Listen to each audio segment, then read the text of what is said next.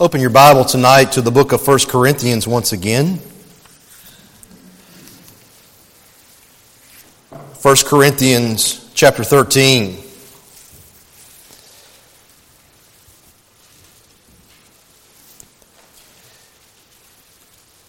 We're here beginning in verse 4. We find the Apostle Paul giving us a vivid description of the of love, where he says, Love is patient, love is kind, it's not jealous, love does not brag, and it's not arrogant. It does not act unbecomingly, it does not seek its own. It's not provoked, it does not take into account a wrong suffered. It does not rejoice in unrighteousness, but rejoices with the truth. It bears all things, believes all things, hopes all things, endures all things. Love never fails. Beloved, as we come to this passage once again tonight, we're talking again about the subject of love and the description that Paul is giving here of love. Please keep in mind that the context of the situation of the church in Corinth. This is a church that is in turmoil though they have been tremendously blessed by the Lord with amazing, gifted preachers, they have been tremendously blessed with people who were amazingly gifted. There in their church over the years, it was a church that was in turmoil. In fact, if you were to go through the book again, you would see that really towards these last chapters, Paul is actually having to answer some questions that had been brought up in the church, some of the struggles that they were having. And it was a divided church in many ways. And one of the primary reasons why they were divided church and the turmoil was there is because of this very subject of love. There was a lack of love. There was, was even apparently a lack of love in some of the teaching. There was a lack of love in, in some of the serving. They were even displaying a lack of love in regards to their participation in the Lord's Supper. So Paul is instructing them more about love. And as we began there in verse 4, we saw the last two weeks together, we have seen the positive side of love. That is, two things that should be and will be associated with true biblical love, our love for one another, and that was patience and kindness. That love is patient and love is kind.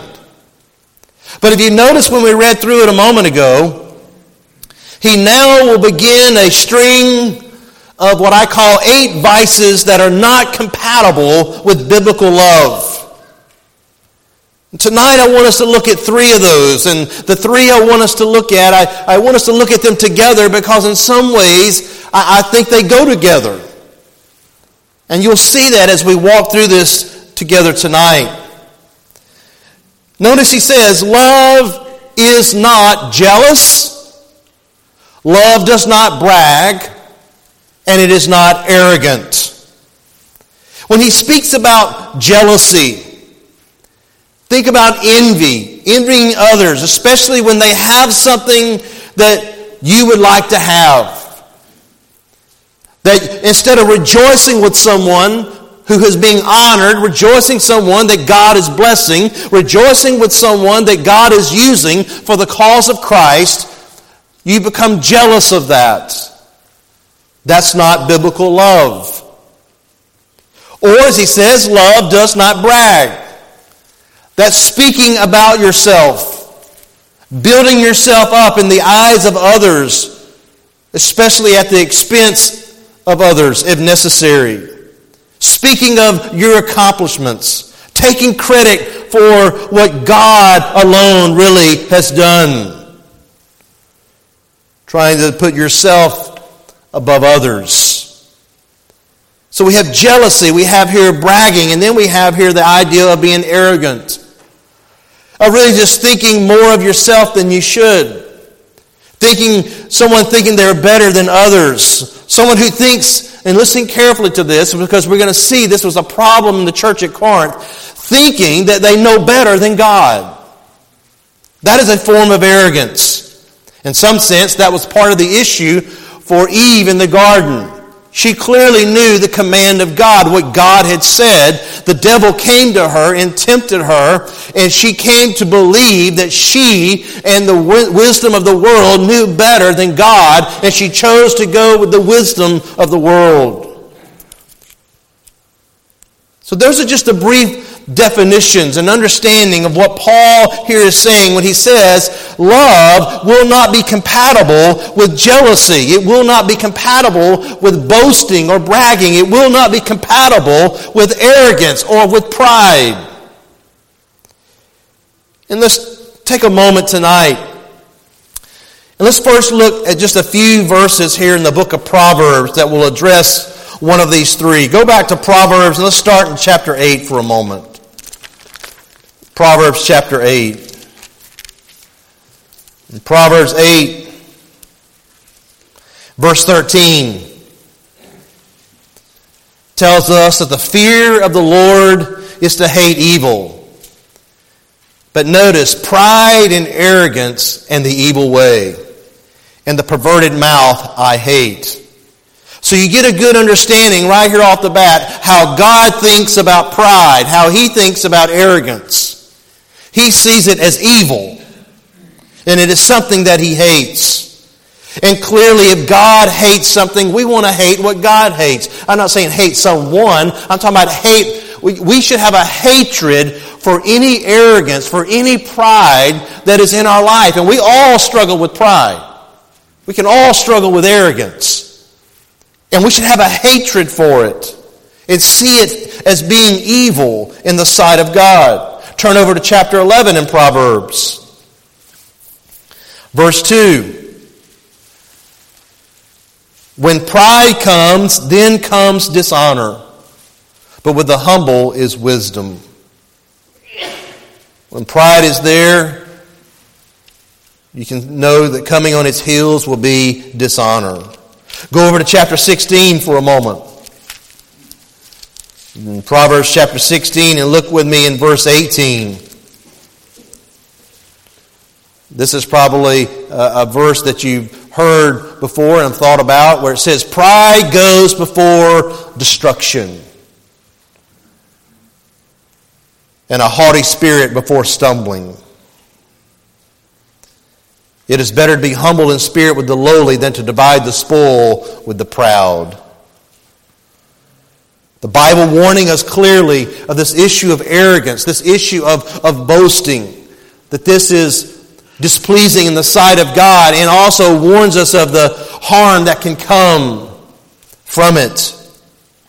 Look, if you will, now over in chapter 27 of Proverbs. Proverbs chapter 27, and look with me very carefully for a moment at verse 4. Where it says, Wrath is fierce and anger is a flood, but who can stand before jealousy? Jealousy is a, something that can bring harm to our lives. Or one other place just to look for a moment over in chapter 29 and verse 23 where we're told that a man's pride will bring him low but a humble spirit will obtain honor.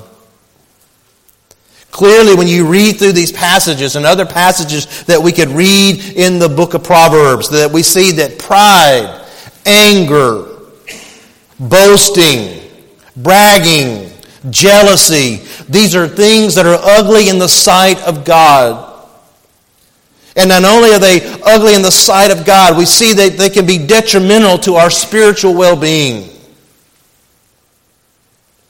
But now let's go back to 1 Corinthians. And I want us to walk through the book of 1 Corinthians. And we'll walk a little bit over in 2 Corinthians because you'll see why this was so important for Paul to take the time to uh, address the subject of love and to let them know that this idea of jealousy and this idea of boasting and bragging and this idea of being arrogant is not compatible with biblical love. Because this is something that is this, this church is struggling with in all three of these areas. Let's start off, if you will, in 1 Corinthians chapter 3. Go to 1 Corinthians chapter 3. And notice what's going on here. Notice that there is jealousy and there is, in some sense, bragging that is taking place. Foolishness. That's why he opens it up in verse 1 And I, brethren, cannot speak to you as to spiritual men, but as to men of flesh, as to infants in Christ. I give you milk to drink, not solid food, for you are not yet able to receive it. Indeed, even now you're not yet able, for you are still fleshly. For since there is jealousy, and strife among you. Are you not fleshly? And are you not walking like mere men? Here in this church at Corinth, they're struggling with the sin of jealousy, of being envious of others, envious of what others have, that some have other gifts that they don't have. That some have been baptized by Paul and some haven't. In fact, that's why you go on to read down in verse 4. It wasn't just jealousy and strife, it was even a bragging and a boasting. For when one says, Well, I'm of Paul, and another says, Well, I'm of Apollos. He said, Look, are you not mere men? What then is Apollos and what is Paul? We're just servants through whom you believed, even as the Lord gave opportunity to each one. You see the struggle that they're having there. And Paul is answering their problem, this jealousy and this boasting that they're having, where one's identifying with Paul and one's identifying with Apollos, and they're jealous about who got baptized by who and, and who was given this gift and who was given that gift. And yeah, but your gift gets to stand up and speak more than my gift. And nobody seems to notice me because of the gift, the spiritual gift that I've received and the way I serve. No one ever talks about me. Nobody ever says anything about me. And, and I'm jealous of what's going on and the more showy gifts and, and, and this bragging that was taking place in the church. And Paul says, Look, how foolish this is because in verse 6, I planted, Apollos watered, but God was the one causing the growth. It wasn't me, it wasn't Apollos. And not only that, it's the Holy Spirit who distributes the gifts to each person. He's the one who decides who gets what. So, whatever it is that you have, you received it by grace. Salvation by grace. Spiritual gifts by grace. It's all by grace. There should be no jealousy, no bragging, no boasting. In fact, if you remember, when you come to the end of chapter 1, if, when, if you ever begin to want to be boastful, of your salvation, just remember in verse 30, it is by His doing that you're in Christ Jesus. So that just as it is written in verse 31, let him who boasts boast in the Lord. Look over in chapter 4.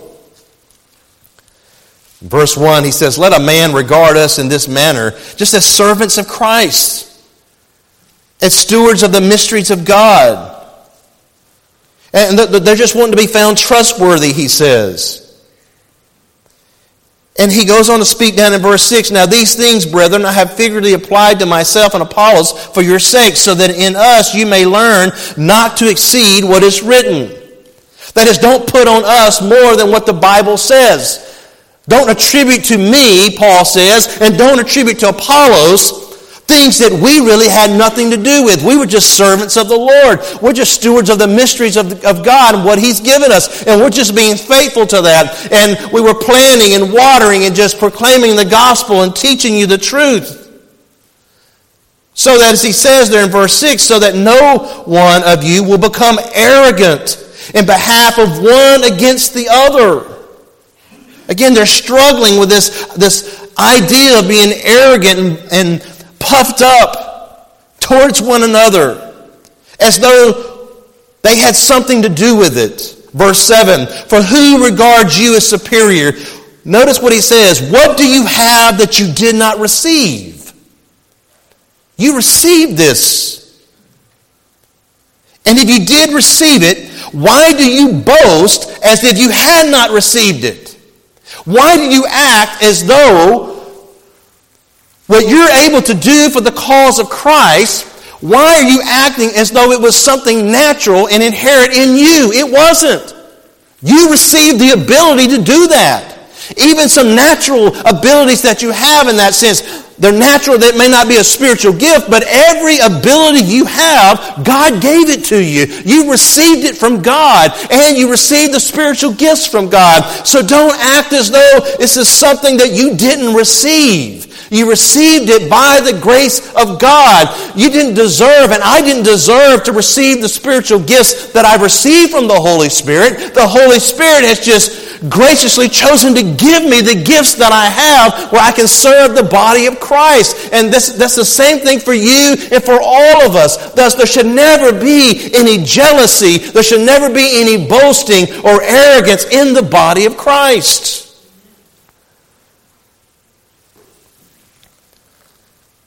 Now look over. And this one, this form of arrogance is a different form that comes up at the end of chapter 4. Go to verse 18 now for a moment. He says, verse 18, Now some have become arrogant, as though I were not coming to you. But I will come to you soon, if the Lord wills. And I shall find out, not the words of those who are arrogant, but their power. For the kingdom of God does not consist in words, but in power. And what do you desire? Shall I come to you with a rod or with love and a spirit of gentleness? What is Paul addressing here? Here, Paul is dressing, addressing the, the, an arrogant attitude of someone in the church feeling like they don't have to be accountable to anyone else. This idea, he's saying, look, Paul's not coming back. And I'm free to do what I want to do and do it the way I want to do it. And I'm not accountable for my life and what I do outside the church and what I do inside the church. No one has any other say over my life. And Paul says that when I come to you, I will address it and just think about that for a moment. This can happen uh, with, with an individual in the church, but also can just happen to churches. Churches that can have adopt an, an attitude, even an attitude of arrogance that says we can do what we want to do. Whether God's word says it or not, we will do it. I think that's what you see when we see the churches today, uh, in some sense, you may even call them so called churches, but that clearly are affirming things that the Bible condemns. And they're saying, we will do it the way we will do it, whether the Bible says it or not. But now, before we become haughty about that, Think about what he goes on to say in chapter 5. Because what we're going to read in chapter 5 is a common flaw of arrogance in the typical church. In chapter 5, he begins to deal with the issue of sin in the church. Where he says, It is actually reported that there is immorality among you and immorality of such a kind as does not even exist even among the Gentiles, that someone has his father's wife. Notice what Paul says about that situation. Verse 2 You have become arrogant and have not mourned instead, so that the one who has done this deed would be removed from your midst. What we say, what's he talking about? He says, For I on my part, though absent in the body but present in the spirit, have already judged him who has so committed this, and as though I were present in the name of our Lord Jesus when you're assembled, and I with you in spirit with the power of the Lord Jesus, I have decided to deliver such a one to Satan for the destruction of his flesh, so that his spirit may be saved in the day of the Lord Jesus. Your boasting is not good. Do you not know that a little leaven leavens the whole lump of dough? Clean out the old leaven so that you may be a new lump, just as you are in fact unleavened. For Christ our Passover also has been sacrificed. Therefore let us celebrate the feast, not with old leaven, nor with the leaven of malice and wickedness, but with the unleavened of sincerity and truth. Notice he's, this is not something new to them. Verse 9, I wrote you in my letter not to associate with immoral people. Now they had misapplied what he said. They were to speak thinking he was talking about the immoral people of the world outside the church. No, he was saying the people who were inside the church. He says in verse 10, I did not at all mean with, with the immoral people of the world or with the covetous and swindlers or with the idolaters, for you then would have to go out of the world. But actually, I wrote to you not to associate with any so-called brother if he is an immoral person, or covetous, or an idolater, or a reviler, or a drunkard, or a swindler, not even to eat with such a one. For what have I to do with judging outsiders? Do you not judge those who are within the church? But those who are outside, God judges. Remove the wicked man from among yourselves. Now go back to what Paul is saying to them. Again, this is not something they didn't know. They had already been taught the Word of God. Paul had wrote them a letter who said, this is how you handle these situations. If you have sin of this nature in the church, you have to address that sin. And in addressing that sin, it may come to the point where you have to remove that person from the church. And he says, You have that situation and you have become arrogant. How had they become arrogant? They had said, We know better than God. God has said it this way, but we will do it another way. We won't do it God's way when it comes to this. Beloved, that's why I say, if you walked into the typical church, the typical church has become arrogant about this. And Paul is saying, love, and Love is not arrogant of thinking they can do better than God. In fact, just so you know, go over to 2 Corinthians for a moment. 2 Corinthians chapter 12.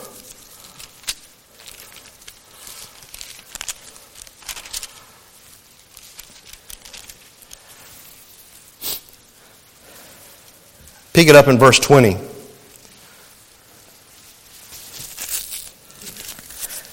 He says, For I am afraid that perhaps when I come,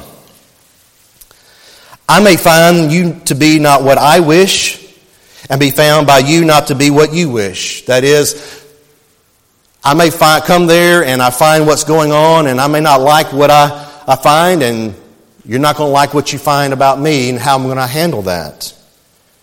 That perhaps there will be strife, jealousy, angry tempers, disputes, slanders, gossip, arrogance, disturbances. We see two of the very sins he or things he's talking about. Love is not jealous and love is not arrogant. And he's concerned that when he gets there, this is what he's going to find still in the church. And he says in verse 21, I'm afraid that when I come again, my God may humiliate me before you, and I may mourn over many of those who have sinned. Notice the difference. Paul here, as he says in 1 Corinthians 5, he's mourning over this. He's mourning over the sin of the many of those who have sinned in the past and notice and have not repented of the impurity, the immorality, the sensuality which they have practiced. This is the third time I'm coming to you. Every fact is to be confirmed by the testimony of two or three witnesses. It's just a reference over to the gospel uh, in the Old Testament, but it's also, you can go back to the gospel of Matthew in Matthew chapter 18, where Jesus says, If your brother sins, go to him. You approach him. If he repents, it's over. If he doesn't, you bring two or three more with you to approach him so that the facts can be confirmed. As he says in verse 2, I have previously said, when present the second time, but though now absent, I say in advance to those who have sinned in the past, and to all the rest as well, that if I come again, I will not spare anyone. Paul, again, is he, he's broken over the church at Corinth because they are displaying a lack of love Now, hear this carefully. They're displaying a lack of love because they have become arrogant when it came to addressing sin in the church because they knew what they were supposed to do and they chose or they refused to do it. And he says, That's arrogant. You should be mourning over this. Well, but as we looked at this morning and think about this tonight, please understand when we think about love, because oftentimes in, in, in people's minds, they think love and, and doctrine don't go together. And love and discernment don't go together. And love and discipline, they don't go together. No, beloved, they're all friends. They all go together. You do this out of love. It's for the, it's for the sake of the person. When you look back, Paul saying, I'm going to turn this person over for the destruction of their flesh. They're in Satan because I want their life to be saved. I want their soul to be saved. It's about their spiritual condition. That's what he's concerned about. That's why he's mourning over this. This is a form of arrogance that though we may think it is loving, it's just the opposite. Well, let me show you another way in which there could be arrogance in the church. That's the opposite of love. It's not compatible with love. Go over to chapter 8 for a moment. 1 Corinthians chapter 8. And this is really in the context of spiritual or, or, freedoms that we have in Christ, things that we understand that some people don't understand. In verse 1, he says, Now concerning things sacrificed to idols, we know that we all have knowledge, and knowledge makes arrogant, but love edifies. If anyone supposes that he knows anything, he has not yet known as he ought to know. But if anyone loves God, he is known by him. What he's saying there is, is that if all of a person has is knowledge, and they have a right understanding, but they don't have love, that is something that can, can make them uh, arrogant before the Lord. Knowledge makes arrogant if it's without love. And you go on to see the situation that he describes down here. He talks about in verse 7, think about, he's been speaking about knowledge, and in verse 7 he says, However, not all men have this knowledge. They don't all have the knowledge that there is really no such thing as an idol in the world, that there is no God but one God, the one true and living God. And you remember that the context of this is people who have been living in this idolatrous world and, and they've been offering up meat and sacrifices and all these different things to idols. And so they've been saved and they're, they're coming out of that and, and, and they're, they're struggling with what can I eat, what can I not eat, what can I do, what can I not do. I, am not sure here. And, and they're struggling in their conscience on how to deal with that. And some have already come to understand understand rightly what they could do and what they couldn't. And that's why he says, But not all men have this knowledge. And he goes on to speak about there about not using your knowledge in a way that would harm your brother or cause him to stumble. Because if you have the knowledge, that knowledge can make one arrogant towards others. And this is what was happening in the church at Corinth. Paul picks this up again, this very subject, over in the book of Romans. Uh, turn over there for just a moment because here he ties it into love. Go to Romans chapter 14 for a moment. Romans chapter 14. In verse 13, Romans chapter 14, verse 13, he says, Therefore, let us not judge one another anymore, but rather determine this, not to put an obstacle or a stumbling block in a brother's way. I know, there's that knowledge, and I'm convinced in the Lord Jesus that nothing is unclean in itself. That is, you're free to eat what you want to eat. You're free. But to him who thinks anything to be unclean, to him it is unclean. For because of food your brother is hurt, you are no longer, notice what he says, walking according to love. See, that's where when Paul says, I have knowledge and I know and I'm convinced in the Lord Jesus Christ that I have the freedom to sit down here at this particular restaurant, he says, and to eat this meal and even food that had been sacrificed to an idol.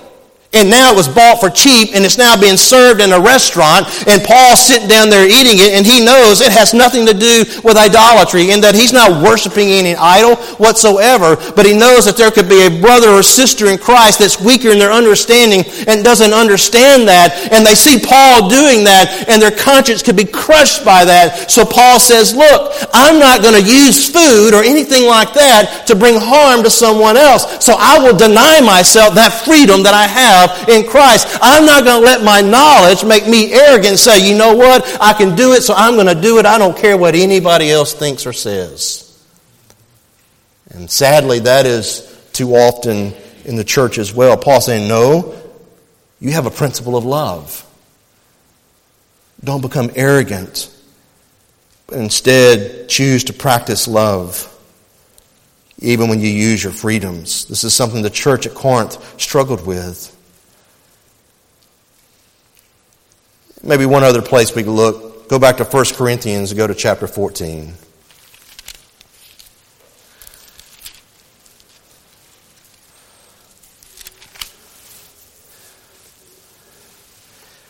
In here, there, there seems to be a boasting and a bragging, again, the, the use of the gifts and what was taking place. And, and it's causing confusion. That's why he has to lay out these instructions here in verse 26. What's the outcome then, brethren? When you assemble, each one has a psalm, has a teaching, has a revelation, has a tongue, has an interpretation. These are all things where someone would be speaking. And they were almost all stepping on top of one another because they were wanted to be first. They wanted to make sure they were heard. I got a revelation from God, I want to say it. It doesn't matter whether someone else was already speaking. I have a message from God. It's time for me to speak. I have something, a psalm. I want something I want to say. You know, someone's speaking in tongues and there's an interpretation going on. All these things for edification. He says, look, let all things be done for edification. Practice love. It's just bringing confusion. So we see this taking place here, even in the, in the church there at Corinth and how they struggled with jealousy, how they struggled with arrogance, how they struggled with bragging. You say, well, where does this come from? Where does these sins come from? Well, the book of Galatians in Galatians chapter 5, verse 19 and 20, we're told that these are the deeds of the flesh. These are the deeds of your sinful flesh. One of the deeds of the flesh is jealousy. One of the deeds of the flesh is strife and outbursts of anger and disputes and dissensions and factions. So, one of the reasons why we struggle where this comes from, it just comes from we're just sinners. But also, beloved, understand, it can also be because of Satan. Go over to the book of James, to James chapter 3. James chapter 3.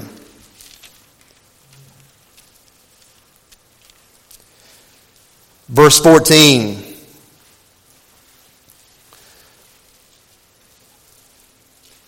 Where James here kind of ties these three together. He says, But if you have bitter jealousy and selfish ambition in your heart, do not be arrogant and so lie against the truth. This wisdom is not that which comes down from above, but is earthly, natural, demonic.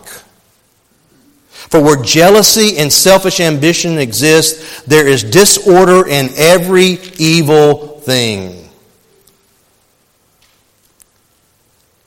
So, beloved, it can come even from Satan or it can be demonic or it can be just earthly, natural. The wisdom of the world is from our sinful flesh. This is where these things come from. And understand, and I know you know this, but Satan loves, he loves these things to be going on in the church. He loves for there to be arrogance. He loves for there to be boasting and bragging. He loves for there to be jealousy because he knows when those things are happening, there's turmoil in the church. And he just loves jealousy and bitterness and anger and pride and, and, and boasting. He, he loves all those things.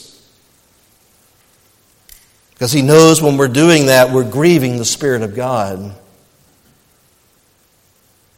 You say, well, what's the answer? Well, the answer is this. The answer is to put on the Lord Jesus Christ. The answer is to walk by the Spirit. And we can see that as we prepare to close tonight. Go back over to the book of Romans for a moment and look at Romans chapter 13.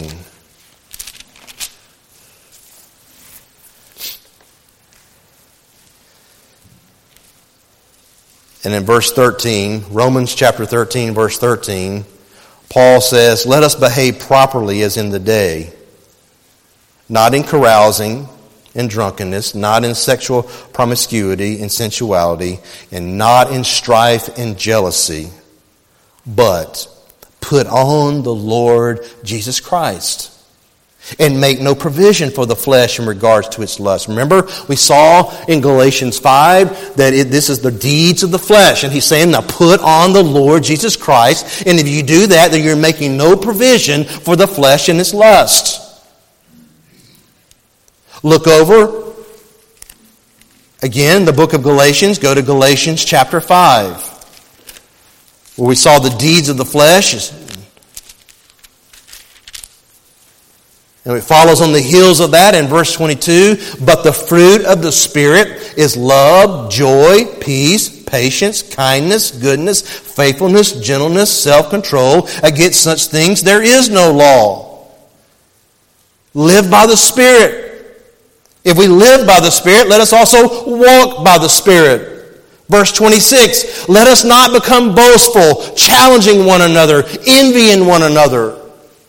You see, the answer there is to walk by the Spirit because the fruit of the Spirit is going to produce love. And where there's love, there's not going to be boasting. There's not going to be jealousy. There's not going to be that anger. There's not going to be that bragging. And there's not going to be that arrogance. You say, well, how do I do this?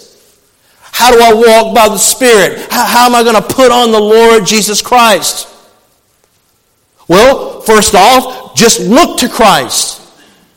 You need to be looking to Christ. And by looking to Christ, what I mean by that is, is keep thinking about the gospel. Keep thinking about the grace God has shown you. Keep thinking about the salvation God has given you. Keep thinking about the gifts God has provided you. That everything you have, you have received from Him. They're all from Him. If you keep looking to Christ in that way, and you keep leaning on Christ. That is, as you look to put on the Lord Jesus Christ, as you look to put to death the deeds of the flesh and put off the flesh, and you look to put on the Lord Jesus Christ. You keep looking to Jesus and thinking about the grace He's shown you in salvation, and you keep leaning on Him. You keep trusting in Him. You keep knowing that even as you want to do what God says to do, you're going to lean and depend on Him. Because if you just jump out there and say, all right, I'm going to go live for Christ, but you're not looking to Christ and you're not leaning on Christ, you're going to eventually fall on your face. And it's going to turn even into legalism. See, by looking to Christ and leaning on Christ is how we see this thing we talked about this morning in Philippians 1. That this being filled with the fruit of righteousness is only through Jesus Christ. So you look to Him, you lean on Him, and thirdly, you listen to Christ. Now understand what I mean by that. I'm not saying you need to go listen for some still, a still small voice in your head. I don't want you living by some subjective feeling that you have. I'm saying by listening to Christ, you turn to the objective Word of God and you read it for yourself, you study it yourself, you understand what it rightly says and how to interpret it, and then you apply it to your life. That is listening to Christ. You listen to what God says in His Word. And then you go live it. You live for Christ. You live for Christ. Now you do what he says. But that's after you've been looking, leaning, and listening. This is how we do this. This is how we can have this love. We can keep out that jealousy. We can keep out that bragging. We can keep out arrogance. Now, no one's going to do this perfectly. You're going to sin. You're going to get jealous. You're going to boast. You're going to brag. You're going to struggle with pride. You're going to struggle with arrogance. And that's why you need to keep coming back and leaning on Christ and saying, Lord Jesus, I'm so thankful. My salvation is solely because of you. Because if it had anything to do with me, I'd never make it. I'd fall on my face. I'd give up. I'd just say, this is over. Because this is never going to happen. But Jesus finished it on the cross, and we look back to Him and trust Him. Let love come out of your life. Push back against these vices that are not compatible with love. I want to ask you to bow your heads for just a moment in prayer.